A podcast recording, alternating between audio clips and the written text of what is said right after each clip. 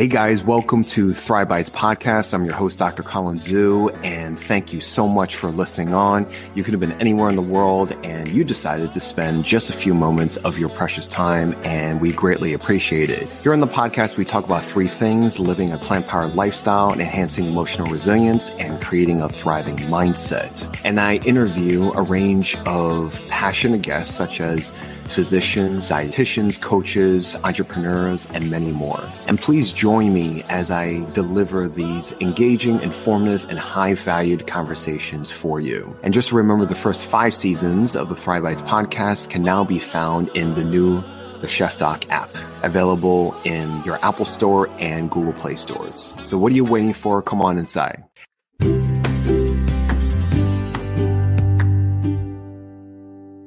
Hey guys, what's going on? This is Dr. Colin Zhu, Kids the Chef Doc, and uh, thank you so much for joining us for another episode. I have a great, great episode by the co-founders of Married to Health, Dahlia and James Marin. They are plant-based dietitians. We have a great, great episode talking about all things gut health, the microbiome, the microbiota, things and topics that concern people a lot, which is SIBO, IBS when to take probiotics, when is it not great to take probiotics, and much, much more. So you don't want to miss this. Definitely stay tuned. Okay, guys. Well, welcome to another episode of Thrive Bites Podcast. I'm your host, Dr. Colin Zhu, and thank you so much for being here with us. You could have been anywhere in the world, and you decided to share your precious moments with us uh, today. And we are super, super um, excited for you to be here and spend those moments with us. I am joined by a lovely, lovely uh, guest. I think what I admire about them, even more than their brilliant minds, is how awesome, seemingly from the outside, you know, their relationship are with each other. And it's a very admirable to be able to have you know, not just one, but two registered dietitians working in the lifestyle slash plant based movement, but also doing it together, you know, within family and how they, you know, married all that together. So, um, so today's uh, we have Dahlia Marin. She's a registered dietitian. I'm going to ask her about her other acronyms as well. I don't want to mess those up, as well as her counterpart James Marin. They are both the co-founders of the Integrative Dietetics practice, Married to Health, and they're the first 100% plant-based SIBO slash IBS nutrition program. As gut health dietitians, Dahlia and James' goals are to spread knowledge about the importance of incorporating plant based foods to support a healthy gut microbiome and to help those who have gut issues get back to a thriving gut microbiome. So, so many great things within that paragraph. So, without further ado, I'm going to please welcome both of them to the stage. Hey, guys. Hey. hey, thank you so much for having us. Yeah thank you so much for you know coming on board uh, like we were talking before i know you guys are super super busy so we really appreciate experts that you know take the time out and you guys are all about education so i'm really excited about you know today's episode number one where are you guys calling from we're local. We're local in Orange County, California. We um, have our virtual practice. We see people all over the world, but our home base is Orange County. So we love it. We love being your neighbor. Awesome. Awesome. Yes, we are neighbors. And, uh, you know, I've been following you guys for some time. And, you know, it wasn't until a local veg fest is where we actually, mm-hmm. you know, you know, cross paths. So it's, you know, hopefully more, more, more ventures together. So Yes. We look forward to it. Yes. So, number one, I love to start off the question and episode with my guests of the, you know, now we have a superhero and a superheroine, you know, um, on stage, you know, and I love the origin story. So, take us, you know, for the audience. How do you, you know, how does the moniker Married to Health come about? What were the moment or series of moments that you guys decided, you know what?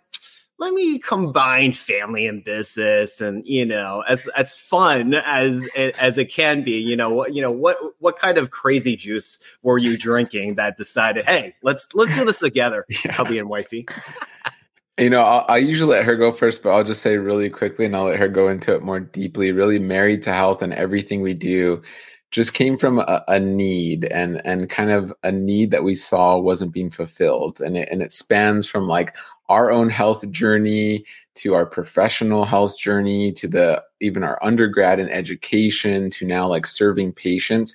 Married to health is just trying to bridge gaps that we're seeing right? In healthcare and education and patient care. And and really that's what we're all about. So we're trying to take the best of plant-based western medicine functional integrative and say look at all these great puzzle pieces we have let's let's put them together and tailor it for each person. And that's kind of what we did for our own health journeys. That's what we do for our patients. And that is kind of that is married to health, but I'll let you go. And deeper. you know, our, our Northern Star, you know, our phrase that we've trademarked because we're so passionate about it is heal with each meal. And I think that's what just keeps us going. And that's what we recognized healing with each meal is not just eating the right, the perfect nutrition, right? It's not just having that perfect plant based diet. It's having healthy relationships so you can feel with each meal. It's having a healthy community that we're trying to curate and create and marry to health. It's having great physical health. It's all of the above. And so that really sparked our desire to create this because you know we were talking before we got started not a lot a di- a, not a lot of dietitians really veer off that kind of straight path. It's either are, mm-hmm. am I going to work in a hospital? Am I going to work in an outpatient clinic?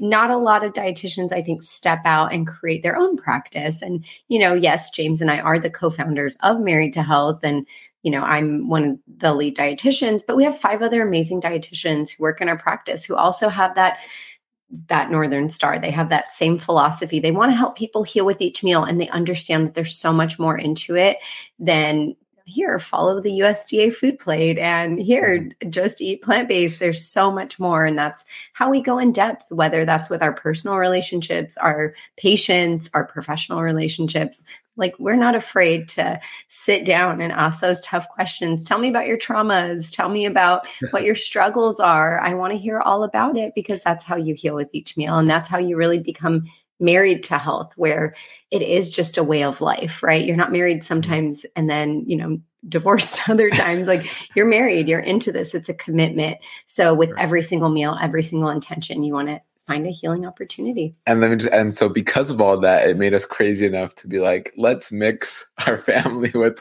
our business and go go into business together, even though we were you know working respectively separately in different like nine to five jobs before married to health mm. uh, and, and it made us go like this is so important we have to do this. And just like a marriage there's ups and downs but no matter what you're, you're sticking with it. And that's the idea that's the essence of a healthy lifestyle. Like dahlia said it's not like you're divorced one day and then the next oh the wedding season's coming up i gotta fit in my wedding dress so let me get back yeah. married to health. And you know i think that's how so many people think but that's not the case right? So yeah. Yeah yeah yeah I think you just described a yo-yo relationship, right? Instead of a yo-yo diet, you're describing like, you know, are we off again? Are we on again? Right? Like, what are we today? Is this a situationship? What's going on? And that's um, how nutrition I, and health can feel, right? It's like you're going back and forth, back and forth, and you're confused. And so many people are feeling confused. They're just like, what am I? Who am I? And it can feel across the board with your relationships with your health with your with your lifestyle like what is going mm-hmm. on? And there's just too much too much going on. It is it is. And i feel like it's exponentially you know just going to be more you know saturated uh, with mis mm-hmm. and disinformation so so i'm really happy that you guys are doing what you're doing take us really briefly you know it sounds like you were following the conventional traditional path separately before joining forces before embarking on this. What you know just so audiences that are not aware of a rd's pathway what did you see you know or didn't see in your schooling training once you got out you know just like really briefly like what was missing that said to yourself okay we got to do something different yeah, I, I, distinctly remember still as, you know, I was acquiring my degree in human nutrition, food science, and dietetics. One of, I was working at um, like a fair that we had for prospective students, and one of the professors literally was telling these incoming students, hey, if you don't want to work in a hospital or in food service, don't become a dietitian and do not apply for this program. And I was like, what are you talking about? I knew from that moment, like, there's so much that you can do. But even with my belief, I really feel like I didn't have the mentorship to really understand that fully. Initially, when I was completing my internship because just like, you know, as physicians, you all have your residencies, we have our internships that we have to complete supervised practice hours before we can sit and take our exam. I thought I loved my renal rotation. I was like, I'm going to become a renal kidney dietitian. And that was my mm-hmm. favorite rotation. So mm-hmm. everything in my mind became about becoming a renal dietitian. I said, I need to acquire an inpatient hospital job so I can get those practice hours. And I need to get my certification to become a renal dietitian. And I thought that that was going to be my path. And I literally remember the day where I realized, nope, that's not. I was taking out the garbage cans and I, it hit me. I don't like working with renal patients. It's actually quite sad because you're really, really just sad. keeping alive and it's end of life care for a lot of those people. Not all of them, but you know, it's not a healing situation. I yeah. only liked that population because there was continuity of care. I got to form relationships with the patients because they had to show up for their treatment. So I got to know these patients that I was working with. And I realized at that moment, I don't want to become a renal dietitian. I want to have that outpatient opportunity because I already saw in the hospital really the only ones you'd have continued relationships with were those frequent flyers that we all know are constantly mm-hmm. in the hospital because of their poor health. And I didn't want to work on that side of health or disease. I wanted to work on more of the preventive side. And that took me along quite an interesting journey. I was inpatient. I got the opportunity to work on a cool contracting opportunity where I got mm. to go to mm. organizations like Loma Linda and other large companies to run employee health screenings. I worked at an outpatient clinic in an underserved area. I have worked with pediatrics and worked in a pediatric clinic because I thought, where's a better place to start than the beginning with kids? kept taking me further because, you know, I have my own health story. And as I was learning more about my own health, I was like, oh, wait, hold on. I think there's something to be said about integrative functional medicine and nutrition. So I started a position in that and learning more about that and got certified in, you know, functional nutrition and integrative nutrition. And then I was like, wait, they keep talking about the gut and mm-hmm. it led me to the gut. So I think that's where everything was pointing me the entire time.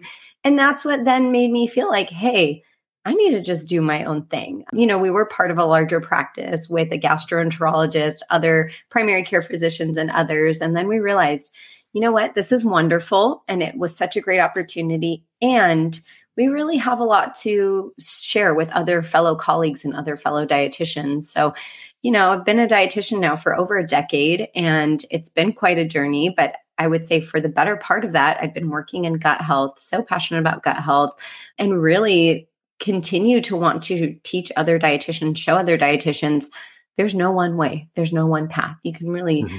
DIY it, do your own thing. You know, as long as you're working ethically and you have your patient's best interest in mind, you can do something like Married to Health. For sure, for sure.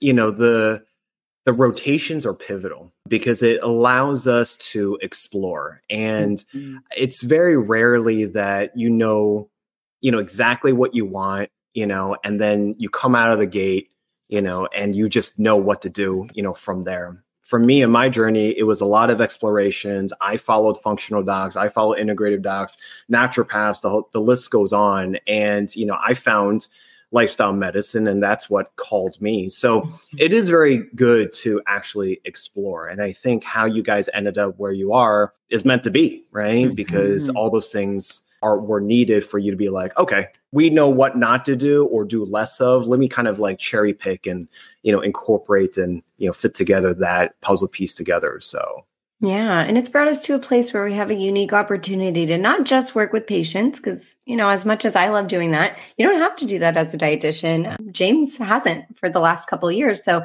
we have a whole nother facet of Married to Health. And we actually have multiple dietitians who work with Married to Health who don't see any patients with Married to Health because mm. um, we have just other yeah, we actually, I mean, there's seven. Well, so there's six dietitians who see patients. There are three, so we have nine Nine total, total dietitians, dietitians on our team. Oh, wow. So three in the back end, six in the front end. And it's very cool. There, there's so much opportunity. And and to your point, Colin, is like, you know, you're you're gaining that experience. Life is that journey, right? And every kind of step you're taking, hopefully it's in a positive way.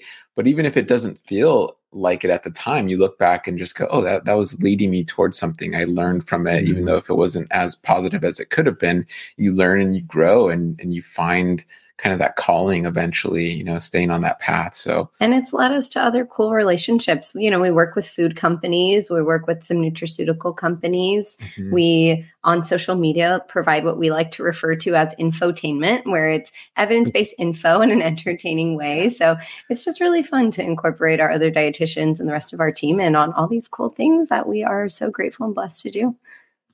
I think, you know, I totally, you know, agree and concur because you know that's what I do as well and it just allows for so much you know variety and diversity which you know is a nice segue to our main you know topics. I can talk to you guys all day long uh, about you know the career career yeah. motivation. It's almost like we're guidance counselors now for like healthcare professionals right? Yes. Hey guys we're going to be taking a short break but don't go anywhere. We'll be right back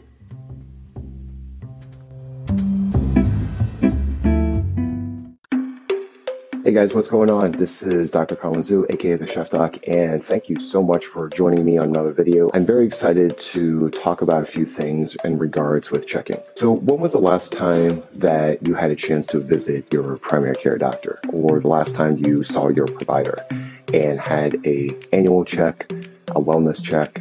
When's the last time you have checked for STDs or just had a general understanding of what preventative care is or wellness. So I'm very happy to let you guys know that I've partnered with Let's Get Checked, and it is a fantastic company where they do end to end collection and testing. And so what that means is that they provide a very great user experience, a very great, seamless, efficient process of getting your wellness check, your labs check, cholesterol, your diabetes score. They help you calculate your heart risk. They go into men's health, women's health, and also sexual health as well.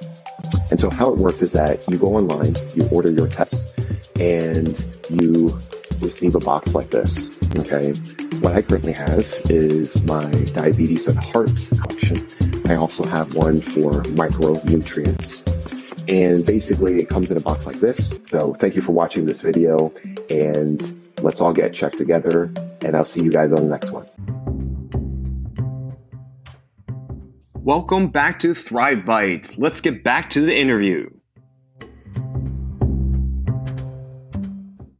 Okay, so my first question is let's talk about what in the popular form is called leaky gut, you know, syndrome or leaky gut, right? Mm-hmm. In the medical community, we call this intestinal permeability. So explain to the audience because I think this is a nice segue to the, you know, quote unquote, you know, meteor topics. And what is it, right? How does it form? And why do we need to be concerned about it, would you say?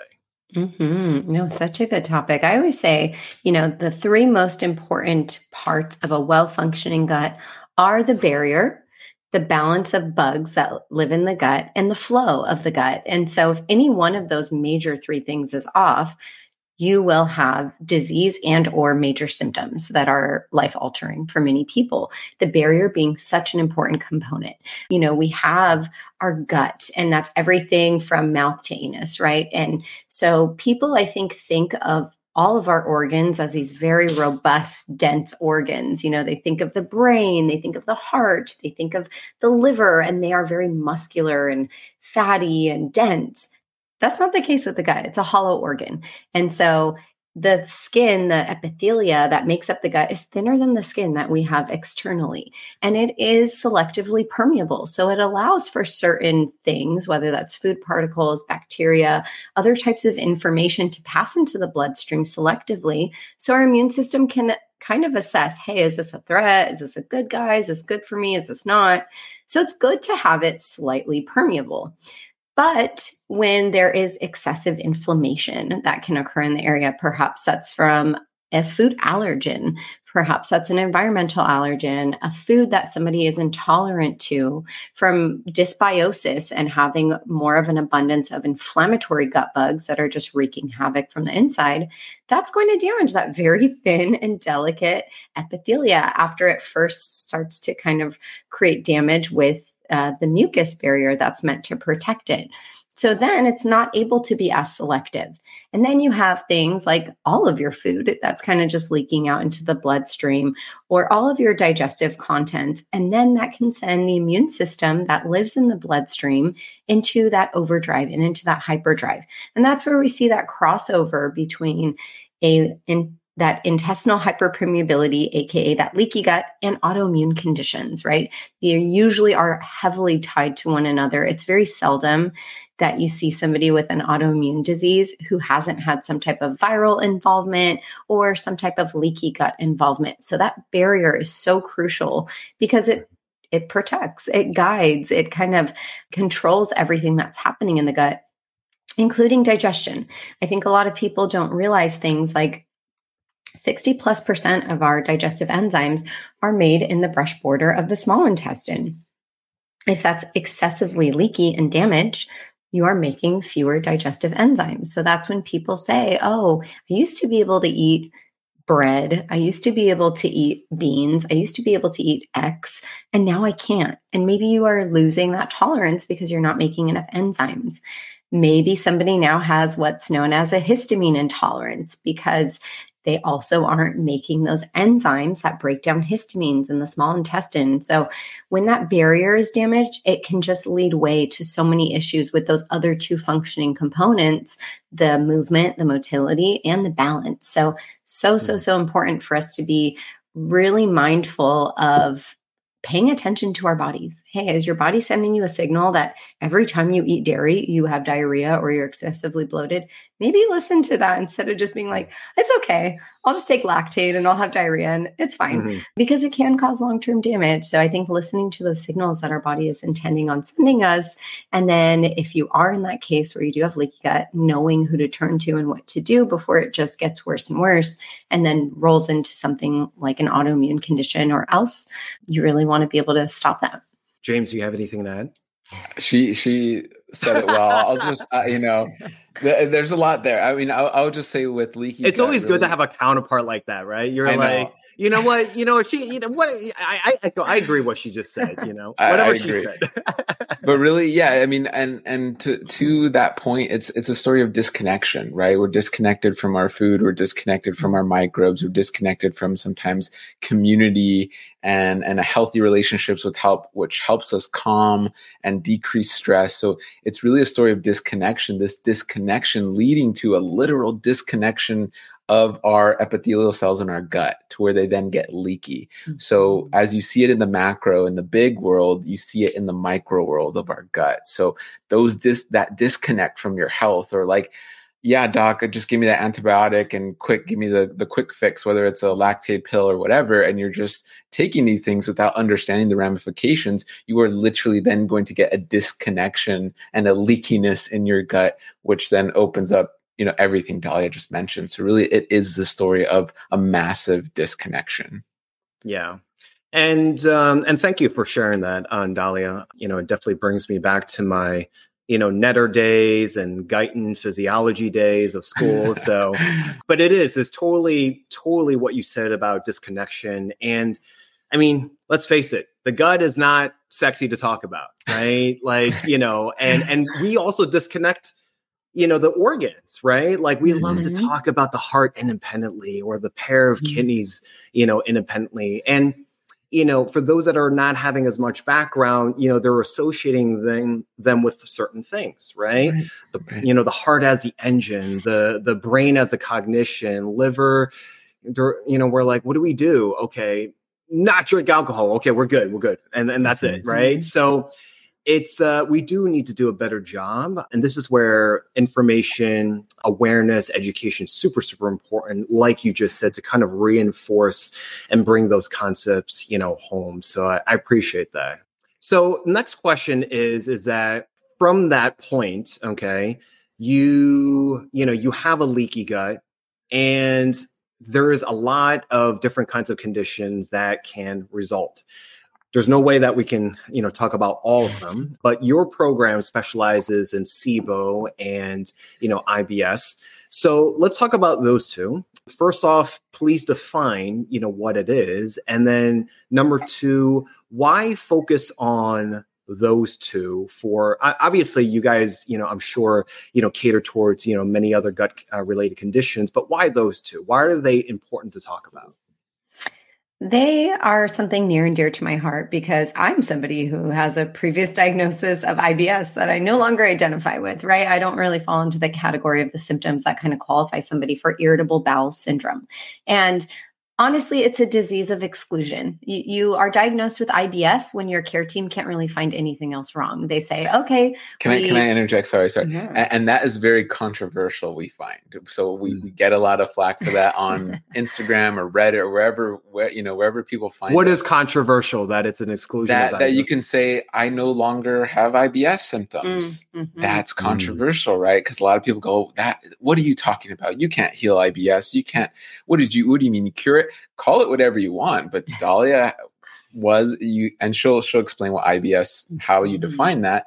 But you know, she had IBS. Her doctor's like, you have IBS. She had all the symptoms, and now she no longer has that right so that mm-hmm. that's mm-hmm. controversial in and of itself so we get that from patients like are you serious what are you talking about my my gastro says you can't do that my doctor says this and so it, it is like you said a need for education yeah. for patients, for whoever whoever's watching, but also for healthcare professionals to go, no, you you can do this. We've we do this, we've done it, and we continue to do it. So then, mm-hmm. what is kind of IBS? And yeah. I just wanted to point that so, out because it, it gets kind of crazy.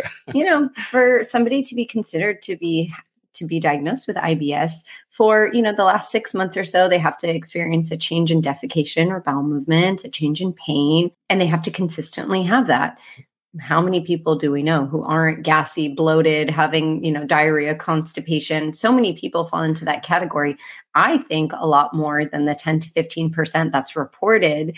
I think, like you said, it's still a little bit taboo. Not everybody wants to talk about guts and butts and talk about how gassy they are and bloated they are and uncomfortable they are. So, you know, we do have a large percentage of our nation, a large percentage of the world who are diagnosed with irritable bowel syndrome. And in the last decade, so much amazing data has come out on the microbiome, right? Now we have the microbiome mapped. We now are understanding more about the virome.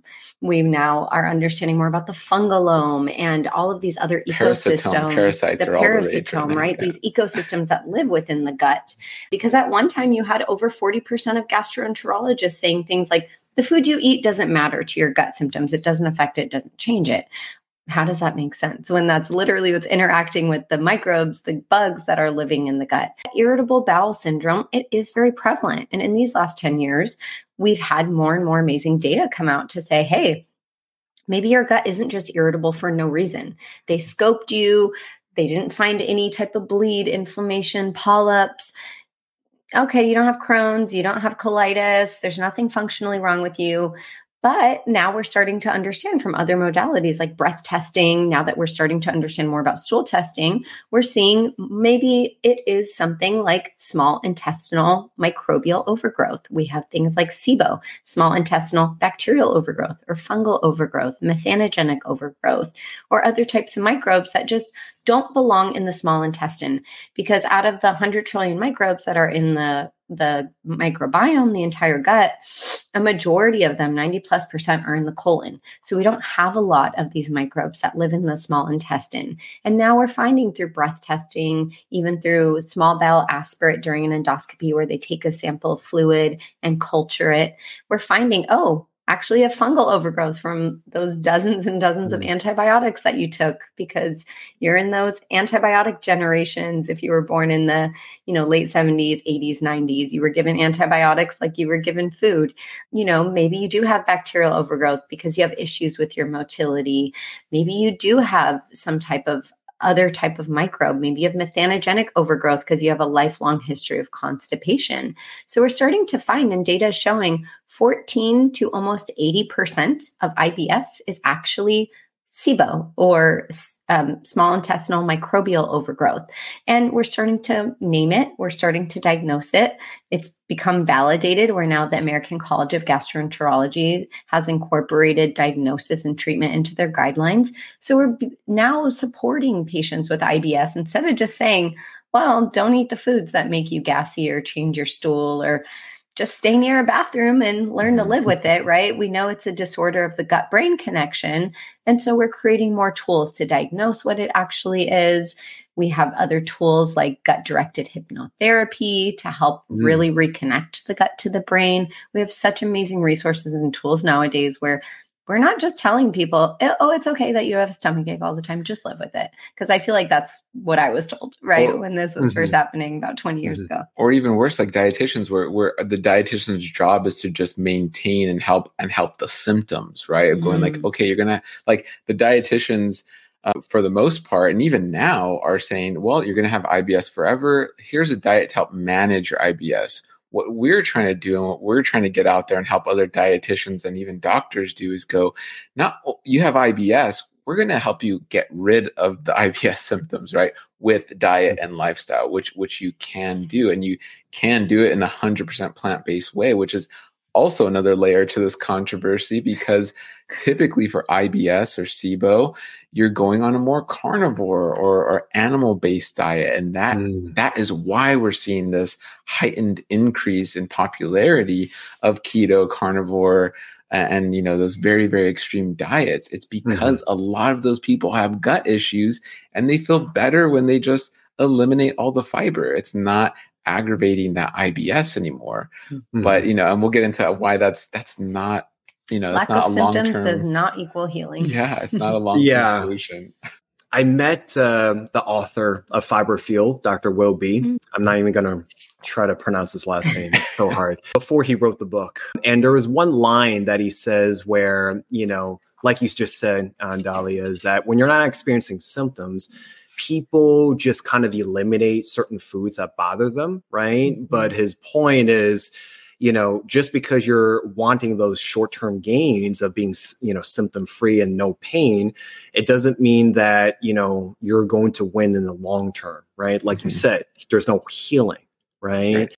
Hey guys, thank you so much for watching this episode. We've decided that it's so good that we have to split it up to two parts. So this is part one make sure to check back to part two and to continue the episode. And we'll see you on the next one. Hey guys, we hope you enjoy that episode. If you like that, please like, comment, and subscribe. And uh, please follow us on Apple Podcasts, Spotify Podcasts, and anywhere that you listen to your podcasts. And if you felt that this was a benefit for someone else, please let them know. And also remember that the first five seasons, 150 episodes, now can be seen and heard on our new The Chef Doc app. And don't forget to give us a five star rating, and we greatly appreciate it. So, and we'll see you on the next one.